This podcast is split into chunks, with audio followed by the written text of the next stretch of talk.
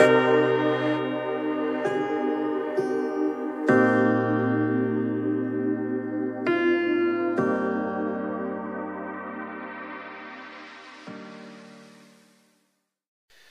right, so last week, um, we were kind of talking through the idea that they were taken into captivity and the brightest leaders were taken. Jeremiah wasn't. We spent a little time in that.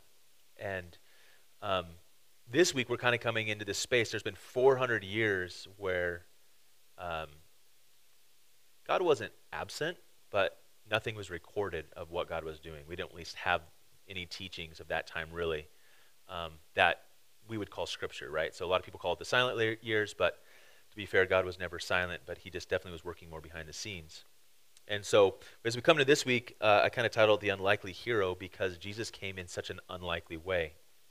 But before we get into that, let's kind of talk about what happened during this 400 year period of time while Israel was in captivity and while they were kind of like reeling from the, the fallout of that. And so, like I said, God seemed to go quiet. Um, Israel was able to return to their land under the Persian rule, but everything was really, really different. And we kind of talked through that a little bit. They were still under um, other nations, they were still trying to rebuild things, but it was really not the same. The culture started coming back, they, they had their land, they were growing. And what ended up happening during this time is there became an expectation.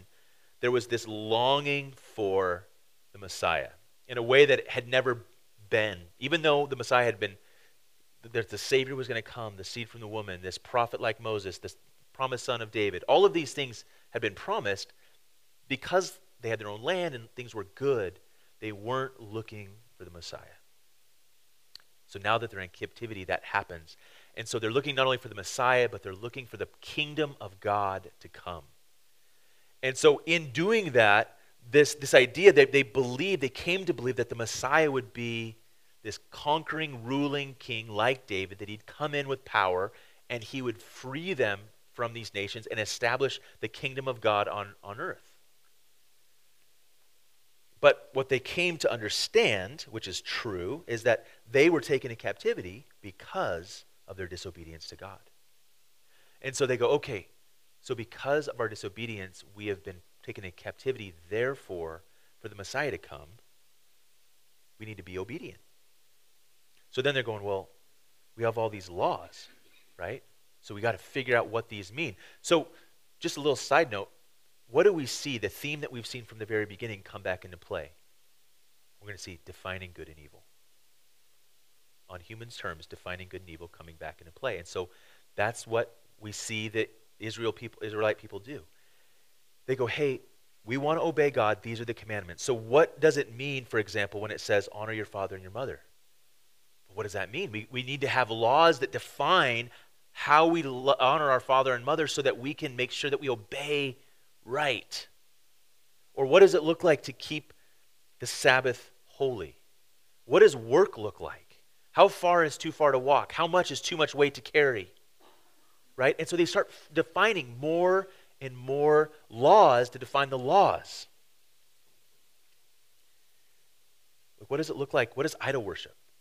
You know, like, is it an idol? Like, even to the point of like, what if food is sacrificed to idols? Like, there's these, all of this stuff came down the pipe of, of what does it look like to obey God?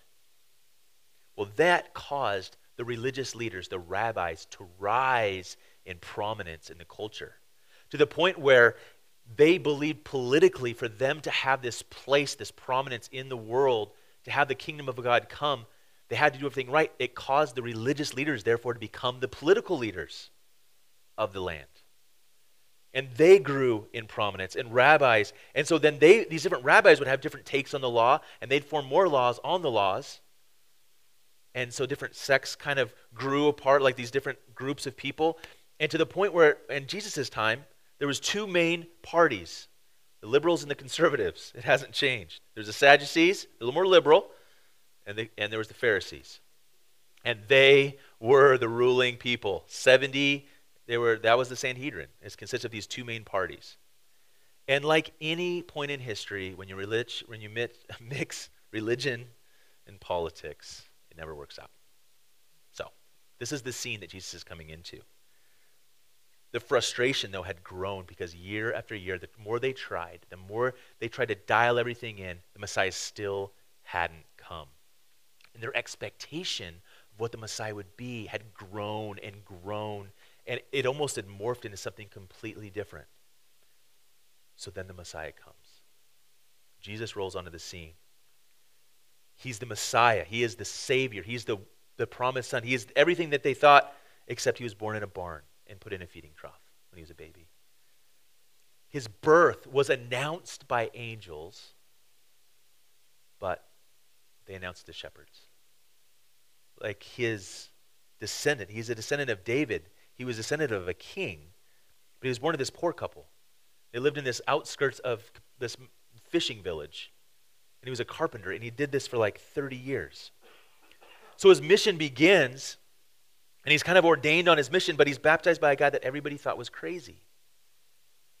And then he chooses this circle of friends and future leaders of this new kingdom that he keeps talking about, but they're fishermen and zealots and women, heaven forbid, right? That was his inner circle. So he goes out to seek citizens to to be a part of this new kingdom. And it's the outcast, and it's the prostitutes, and it's the tax collectors, and it's the, the fringe of society, it's the poor. He starts healing people, and he's touching lepers, which is like, you can't do that. And he's telling everyone over and over again about the kingdom of God. But he never takes every opportunity he sees control of the kingdom, he rejects. So the religious leaders are at a loss. They're like, is this the Messiah? How can this be the Messiah? What's this kingdom that he's talking about? What's going on? Like the frustration of the leader, like I try to put myself in their shoes. Like they were so confused. And no wonder they were like, this cannot be the guy. Nothing seems to be lining up. And obviously we know, we're going to look especially next week, next week how that ends, but I want to touch a little bit on the idea of Jesus being in the kingdom. The kingdom of God is something that I never saw a lot of, in, even though it was all over Scripture growing up. I don't know if it's a church culture I grew up or what, but as I started um, trying to understand this, I see that the kingdom of God plays really is a part of the gospel message, right? Even the gospel of Mark and the gospel of Matthew and the gospel of Luke. And Jesus keeps telling everybody, repent, believe the gospel. And I and I never put two and two together that this is part of that because Jesus was telling everybody repent and believe the gospel, and yet he hadn't died and rose again yet. So, what does that mean? Right? The gospel, the good news, the proclaiming of this new kingdom was very common language back then. We're going to look a little bit more in the next few weeks as we look at the gospel, but the kingdom of God, Jesus mentions, or the kingdom of God is mentioned over almost 50 times in the book of Matthew alone. And we know that it's, like I said, it's, it's, we're going to see it's a huge part of the story of God. And for us to understand the kingdom, we kind of got to go by some of the things that Jesus said. Jesus talked about it quite a bit, but one of the clearest, I think, definitions is in John 18 36 when he's talking to Pilate. He says that my kingdom is not of this world. If my kingdom were of this world, my servants would have been fighting that I might not be delivered to the Jews, but my kingdom is not of this world. So we know that it's not of this world, that it's otherworldly, that it's a spiritual thing, but we also know that there's something about it that's taking place right now. And so I think that's sometimes where the confusion is. Because even Paul, in Acts chapter 19, when he was preaching to the Ephesians, it says that he entered their synagogues and for three months spoke, spoke boldly, reasoning and persuading them about the kingdom of God. Like that was like the, the crux of his message. And so the idea of the kingdom is there is this aspect where it's it's not fully realized yet, not fully present, but yet at the same time, it, it is take, we're participating in it right now. And so back then, when a king would come and conquer a land, he would send heralds out and they would tell the good news of this new king. They would evangelize. And so, with this idea, what we have here is the kingdom of God is coming, and Jesus is the king. And with that, it's, it's beautiful because as they're expecting this physical human king to come, Jesus is that, but he's so much more. And the reason why I think it's so frustrating for these religious leaders is when Jesus came to proclaim the kingdom of God, because it was otherworldly, it was so backwards from everything that they expected.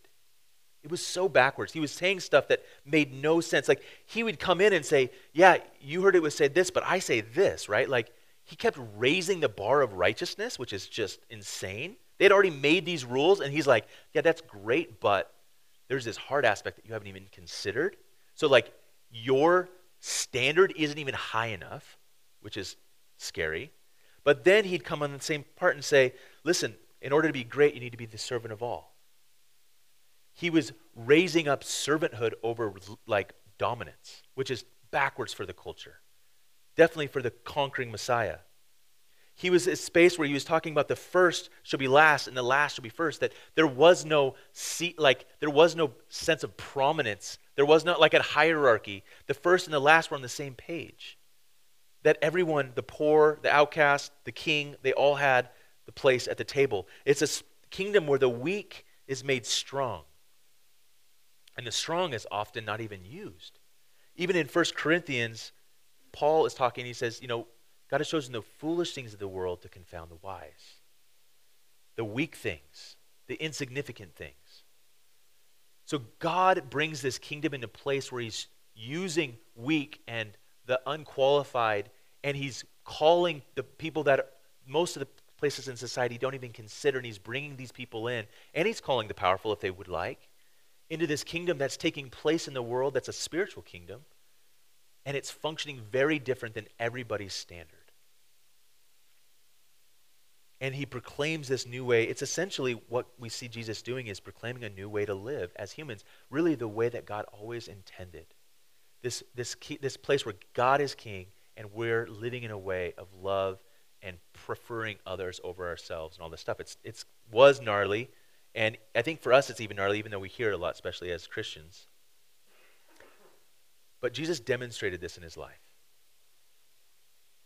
He demonstrated it in how he chose his followers. He demonstrated it in how he cared for his followers. He demonstrated it in how he participated in culture and who he associated with and all of these things. But another thing that was cool about this idea of when I say the already and the not yet of the kingdom of God, that it's something that's coming, but it's something that it's presently here, is Jesus was giving us tastes of the new kingdom.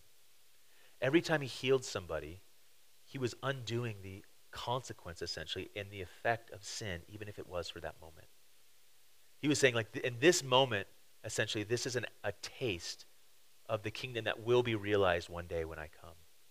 I'm undoing this. I'm, un, I'm touching leprosy and it's fleeing. I'm healing people. I'm, I'm taking the, the nature, the storm of nature that is ravishing us, I'm able to control that. Like, I am putting things back to the way they were. And so it wasn't just this relational aspect, but it was like undoing the brokenness of the world. And one day we know that will take place. But Jesus was giving us a preview of that. And he's doing all these things, and it's even causing more confusion because the Pharisees and, this, and the Sanhedrin, Sadducees are looking at this going, okay, this guy is doing everything backwards. But we cannot deny his power. He's doing things that we doesn't make any sense. He's healing people that we can't deny. Like we these are real like he's has power and I can't put it together because he doesn't meet the expectations that we have. How we see God supposed to be working. And so that's the kingdom, but with that comes the king. And he is the promised son of David, which is, I think, for many of us, all of us have been walking with Jesus, is, is awesome. But he's better because Jesus still lives, right? He's still the king. He's at the right, home, right hand throne of God, living to make intercession for us. And so he's a better king. He's still in control, he's still working. He's the prophet of Moses, essentially, that Moses promised would come.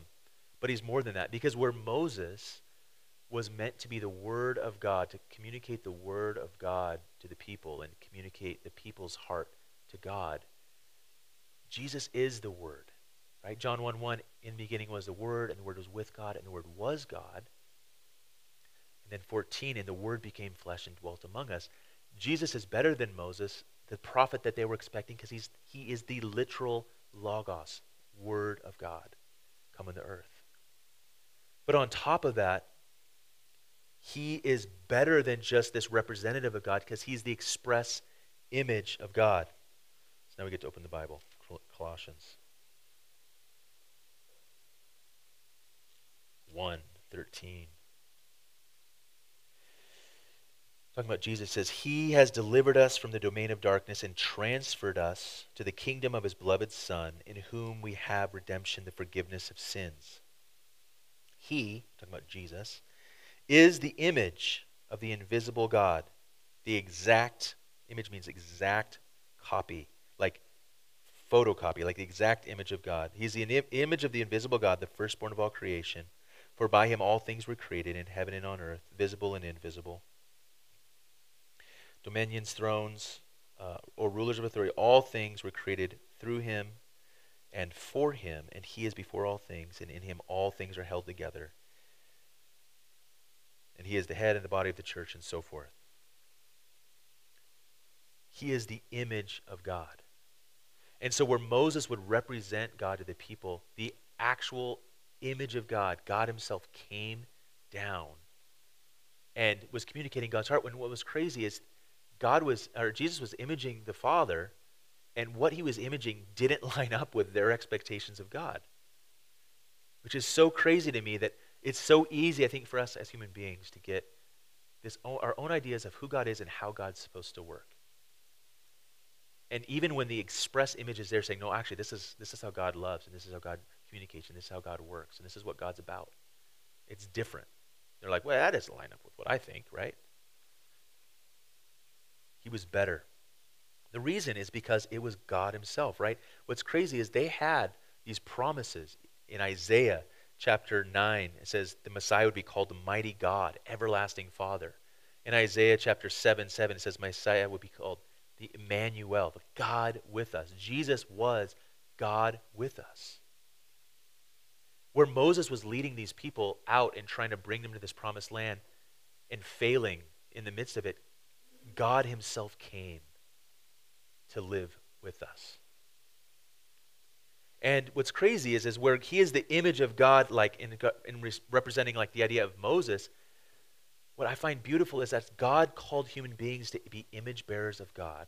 That was our first and sense purpose as humans is to image God. And of course, we can't do it. We fail and sin and all of this stuff. Jesus also then, as and his humanness, as he's 100% God, 100% human, in his humanness becomes the true image bearer. The, the true human experience. The true image of God as humans were intended to be. 2 Corinthians 4 4 through 6 says, In their case, uh, the God of world has blinded their minds of the unbelievers to keep them from seeing the light of the gospel of the glory of Christ, who is the image of God. And for what we proclaim in is not ourselves, but Jesus Christ as Lord, with ourselves as his servants for Jesus' sake. For God, who said, Let light shine out of darkness, has shone in our hearts to give light the knowledge of the glory of God in the face of Christ Jesus. One day I'm going to teach this passage because it is like the richest, probably few verses we'll ever find. But for the exact purpose of what we're talking about today, if we saw imaging God as this idea of reflecting his glory, as we're pointing people back to God, as we're pointing each other back to the Father, as we're reflecting his goodness, we see that Jesus is the light of the knowledge of the glory of God in the face of Christ. Like Jesus was perfectly imaging God. He was perfectly pointing creation, us, back to the Father. And in doing that, it was essential because God had established a standard of living, a standard that humans had to uphold to be in relationship with Him. Early on, He didn't have to do that because humans were sinless. But God had to establish a standard of living. I remember, and I've mentioned this before, I remember growing up always hearing, you know, God doesn't expect perfection. He just, you know, he wants progress. Like nobody's perfect.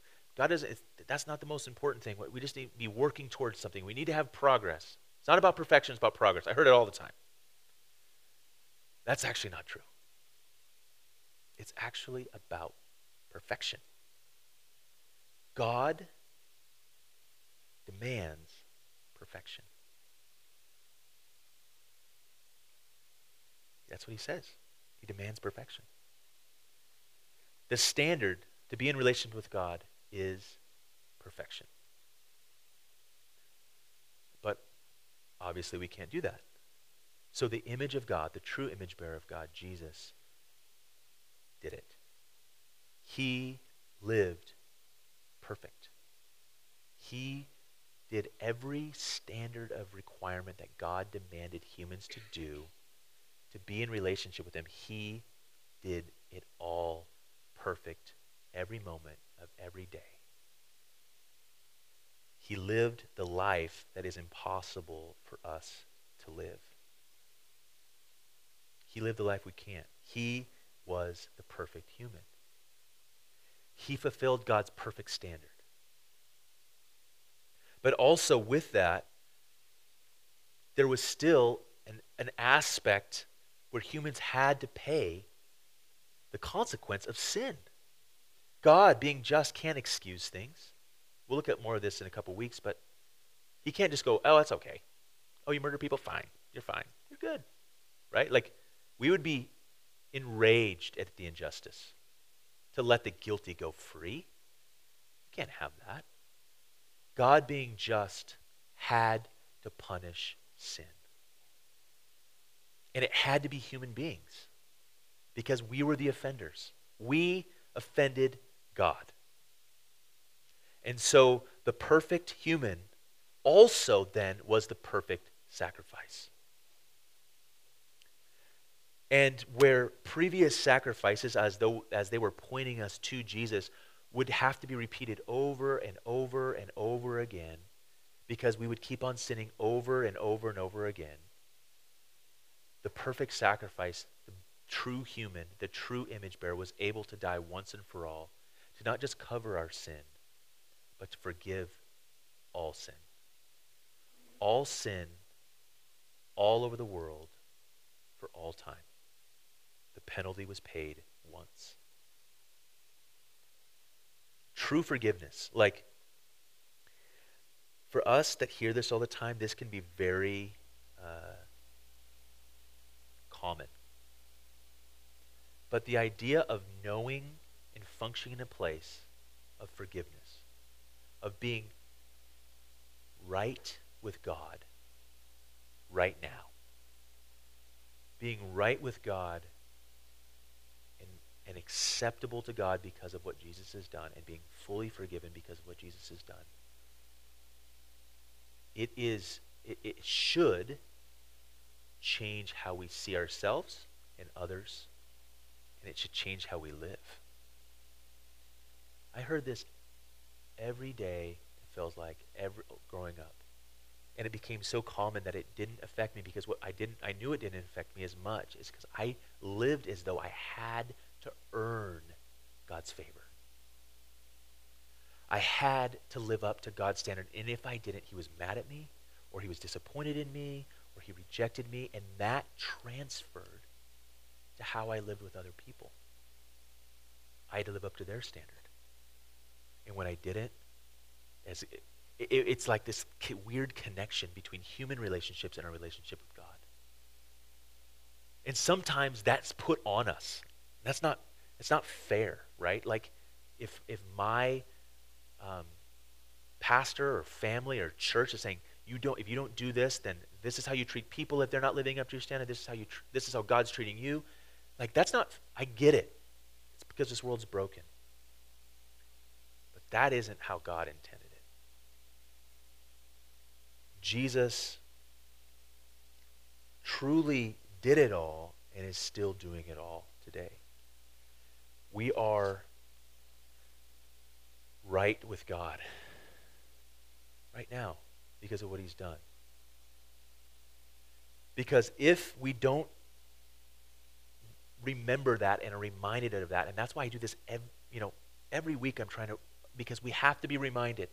Because so often, if you're anything like me, I forget it so quickly, and I go back to this idea of trying to earn God's favor. And when I do well, God is happy with me, and when I do bad, God is disappointed in me, and then it bleeds over into how I treat other people.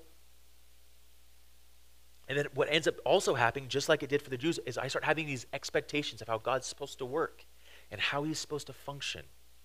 and how he's supposed to treat me. Because when I'm doing well, I better be blessed.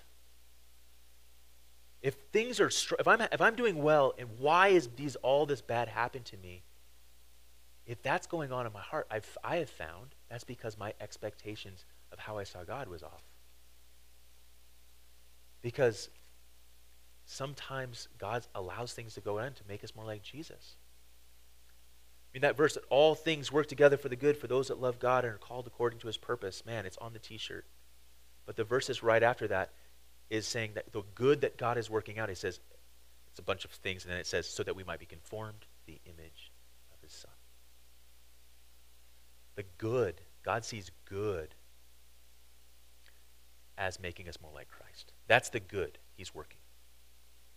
And I know that we have our own definition of good and evil. And I get that. And sometimes things that seem, so there are a lot of evil things, and the beauty of God is that He's able to redeem the evil and make it good, that we might be conformed to the image of His Son. But it doesn't make it any less painful. But God is not absent, and He's not not working. And so we must be reminded, and as long as I'm up here, I will try to remind us because if we don't, we will treat people differently. We will lay those expectations on the people our friends, our family, our neighbors, whoever it might be. We will demand that they live up to our standard because I've been living up to God's standard. We have to be reminded every moment of every day, at least I do. Maybe you're, you're known as much as I do, but is that Jesus alone makes me acceptable to God. Jesus alone pleases the Father. Jesus alone paid for my sin. And Jesus alone is punished. We don't punish. We are not going to be punished. Jesus was punished. We don't deserve punishment. We deserve it, but we're not getting it. And God's heart for us now is that of inviting us in. Jesus alone makes me right with God. Jesus alone makes me worthy Jesus alone gives me value.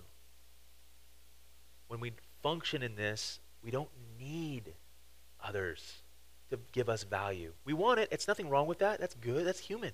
But we don't need it. Like, if I don't get it, I'm not going to die. Because I'm loved by the Father because of Jesus. So, as we are reminded and function and believe in this space and live that out, it has a profound effect on how I live. Because now, because I'm coming from a space of being loved and valued and made right with God, I respond by wanting to do good, wanting to obey, wanting to please the Father. Not because I'm wanting to do it because, because if I don't, I'm, I'm not pleasing. No, because I am. I want to do these things.